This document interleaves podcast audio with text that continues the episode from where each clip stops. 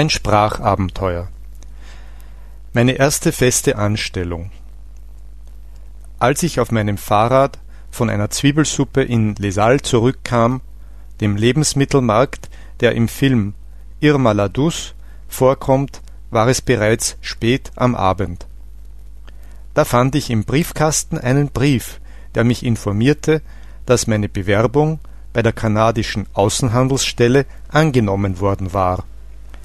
Einer meiner Freunde hatte mich einige Monate zuvor überredet, die Prüfung für den Auswärtigen Dienst an der kanadischen Botschaft abzulegen, und so hatte ich nun eine Anstellung.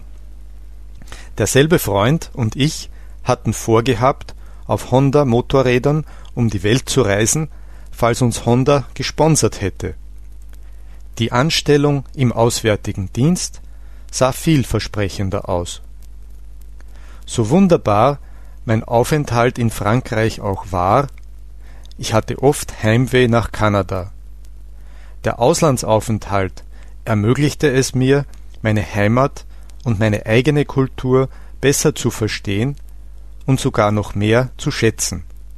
Eine fremde Sprache und Kultur kennenzulernen, nimmt einem nichts von der Freude am eigenen kulturellen Hintergrund. Sie verstärken sie nur. Trotzdem sollte ich noch für viele Jahre in Asien im Ausland leben, bevor ich schließlich in Vancouver sesshaft wurde